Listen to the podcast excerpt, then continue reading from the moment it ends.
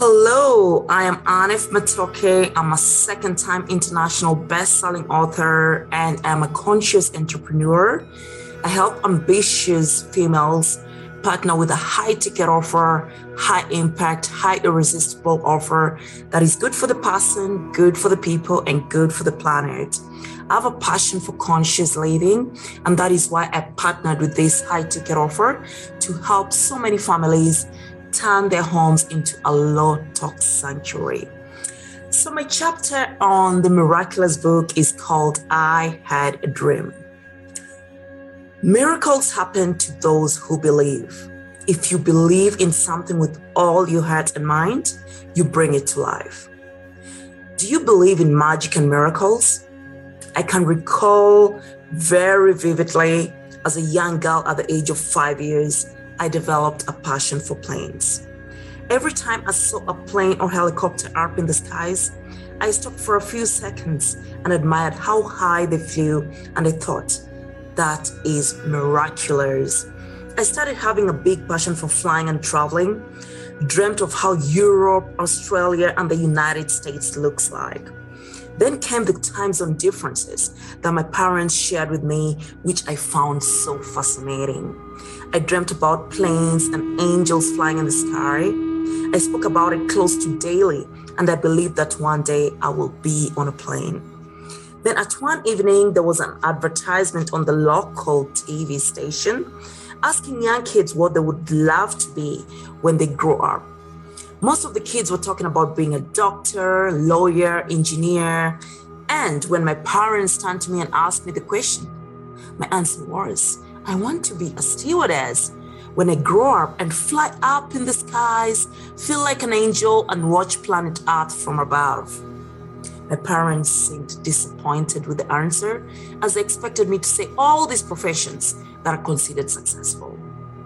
Growing up in Kenya, East Africa, with the mother was a teacher and the dad was a sales and marketing agent, I had to have good grades in school.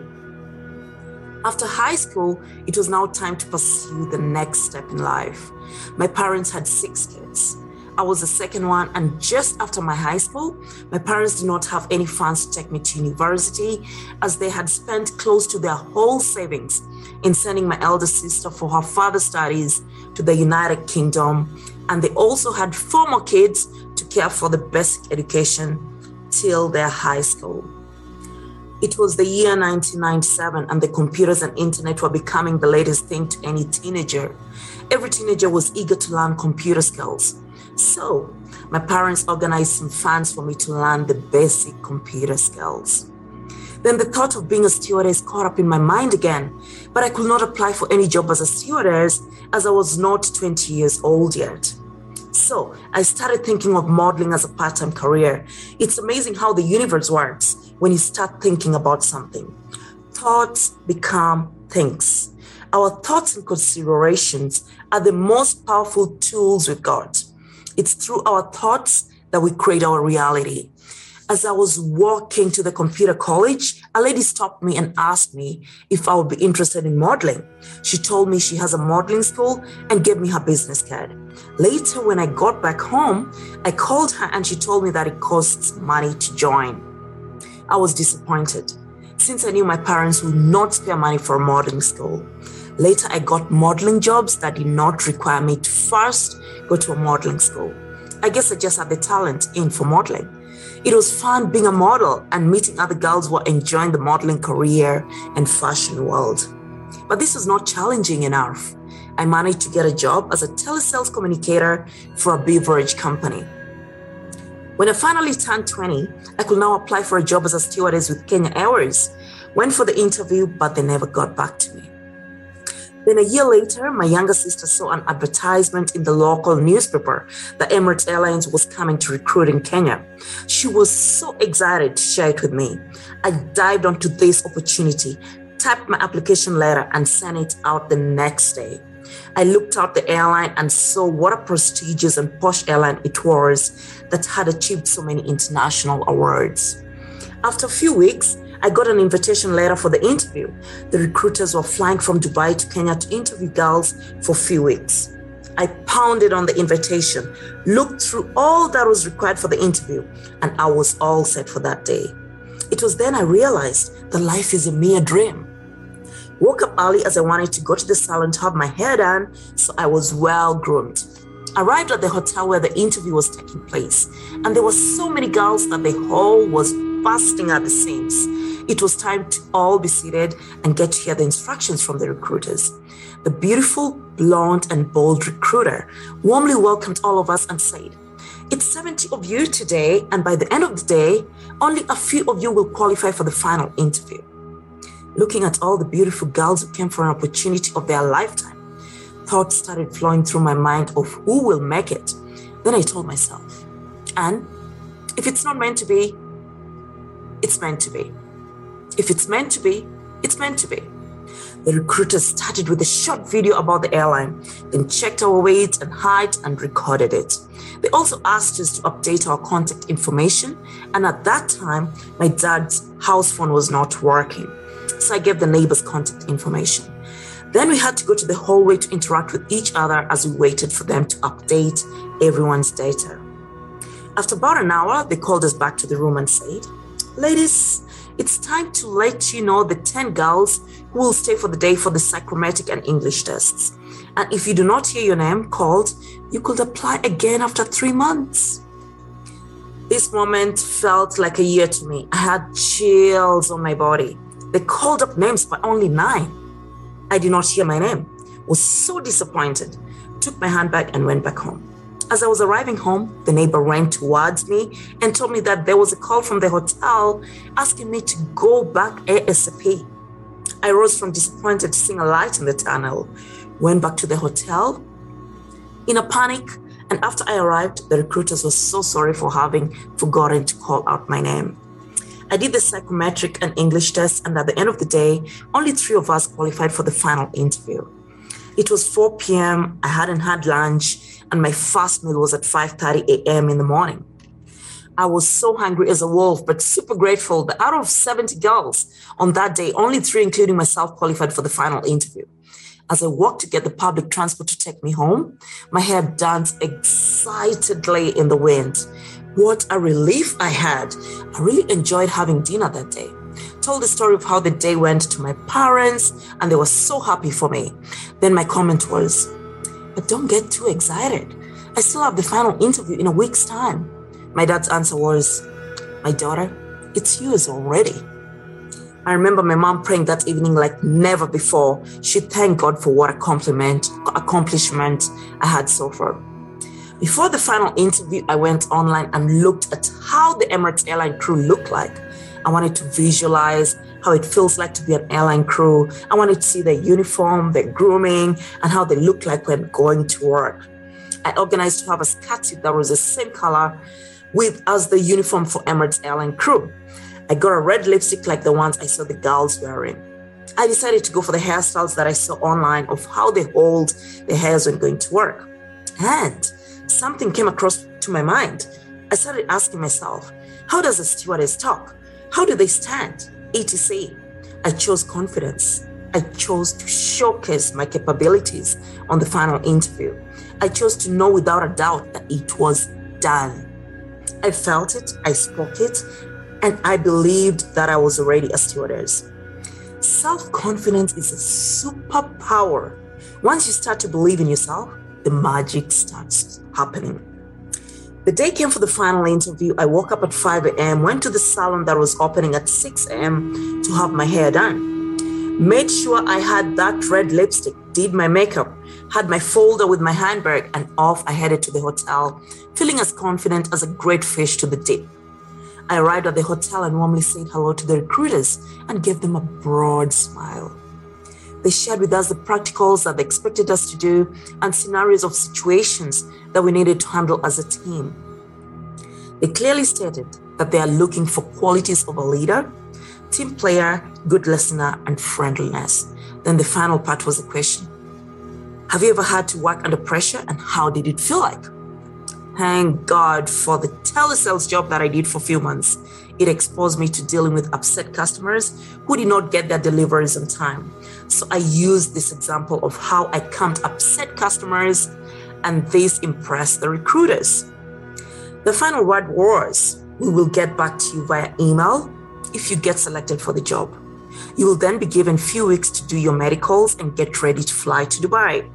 By then, my confidence level was at its highest. I thanked them for the interview and finished off by saying, I look forward to seeing you in Dubai. The blonde girl gave me a warm smile. As I was eagerly waiting for the letter, one week after the interview, I got an accident at home. It was around 7 p.m. at night when I had to pick up the hot boiling water from the big pot, which we used as drinking water since my parents could not afford bottled water. As I was carrying the hot water and was just laying it down, it slid from my hands and dropped on my feet with a bang. Oh, the excruciating pain I had to endure. The night felt like it would never end.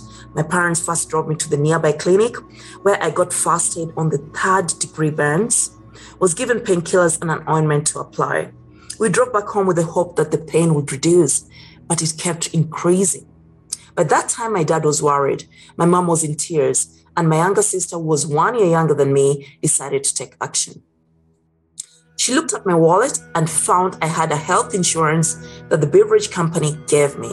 She called for an ambulance, and within 15 minutes, the ambulance arrived, but they only had space for one person to accompany me. Bless my younger sister's heart, Dr. Nancy Akinyi Tires, who is now a general practitioner. Since my mom was too emotional, she decided to accompany me to the hospital. As soon as I arrived, the doctor said I needed to be hospitalized for a few days until the time the swelling reduces and I could walk again. Being in hospital was not something I loved, and I never thought I would ever be admitted into a hospital. They had to give me an injection as a strong painkiller so I could at least sleep. My sister ended up sleeping on the chair beside my bed. Morning came, the doctor visited and was astonished at how strong I was, and the swelling was reducing. By him mentioning that the swelling was reducing, I thought it was a ticket to now go home. But he asked me to stay for one more day in the hospital. Next day, I was allowed to I was allowed to go home on the condition that I had to come day, back daily for checkups. I could barely walk. I had to be in a wheelchair that moved me to the car, and from the car, when I arrived home, I had to limp with pain to my bedroom. As I was lying on the bed, I was worried of what I would tell the airline if they would contact me while my feet had not healed. I was more worried about the scars I would have since the airline did not want to see any scars. But deep down, I console myself that it's on my feet and I could cover it with stockings when I heal. I prayed and believed that there will be a miracle. After about two weeks, I received a calling letter from the airline that I got offered the job and was expected to be in Dubai in three weeks. At that time, the swelling was completely gone and I still had fresh scars. I decided to call the lady who gave me the good news and explain to her the accident I got. She empathetically said, Don't worry, we'll still take you with the scars. And if it's not healed by the time you will be flying to Dubai, you can visit the Emirates clinic for further treatment. I had tears of joy. I wanted to jump in happiness, but could not. Since my feet were not completely healed, I was as happy as a clam. I started doing the preparations for that flight to Dubai that I knew would change my life. The moment came and it was time to pack my whole life into the suitcase and take the first flight in this lifetime as I had never been on a plane. My dream came true. As we were departing from Nairobi, I admired the lights in the runway and experienced how miraculous it was to finally be on a plane. 15 years after that first dream. During the flight, I observed what the stewardesses were doing, how they did the service, their smiles and radiance. Then we arrived into Dubai, got picked up like a VIP. There was a lady waiting at the air bridge lifting a paper with my name on it. She guided me through the customs and immigration.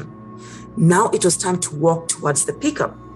Oh my God. That is when I realized I arrived into the desert world. It was so hot, I melted into my feet. I remember getting into the bus, which also had other girls who had arrived from different flights and were also joining the airline. The lady who picked us up introduced us to each other.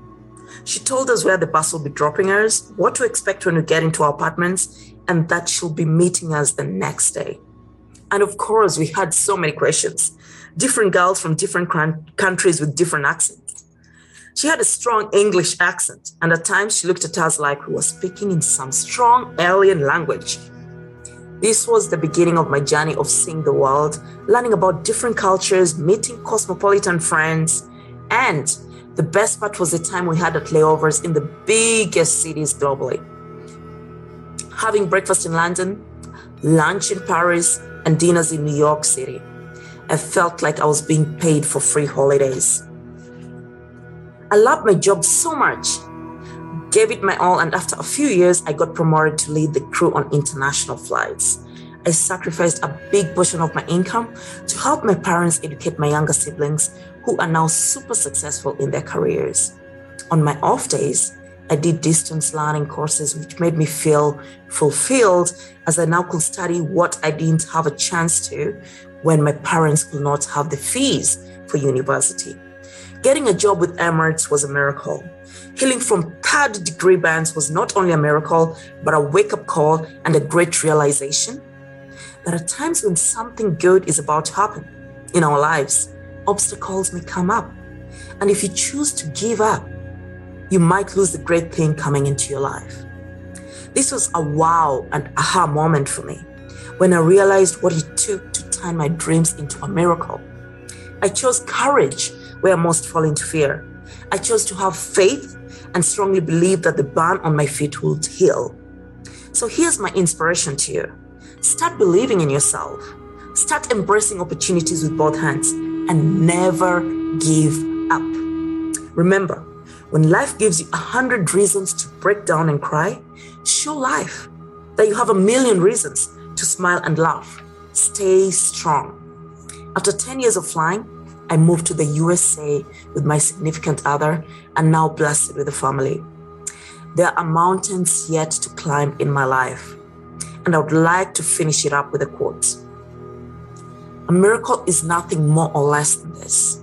Anyone who has come to a knowledge of his or her true identity, of one's oneness with the all pervading wisdom and power, this make it possible for laws higher than ordinary mind knows of to be revealed to him or her. And this is from Ralph Waldo Trine. And this boils down to why I love what I'm doing today. Focusing on water these products focus on water, which is one thing that is so neglected by many. Yet the, yet the human body is made up of over 70% water. Whilst water may appear the same, not all water is created equal. My passion for having high quality drinking water, which contributes to a healthy life, started when I got the ban on my feet at the age of 21. This brought me to the realization that there's a, definitely a solution to not boiling water to make it safe to drink and not drinking water from plastic bottles.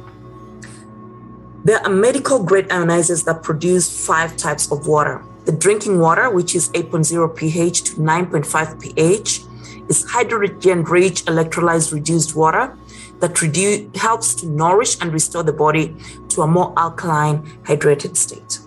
With over 60 uses, the waters can be used to transform your home into a low tox sanctuary, replacing harmful to- toxins and toxic products from your kitchen to your showers. Plus, you can use to share it with your contacts.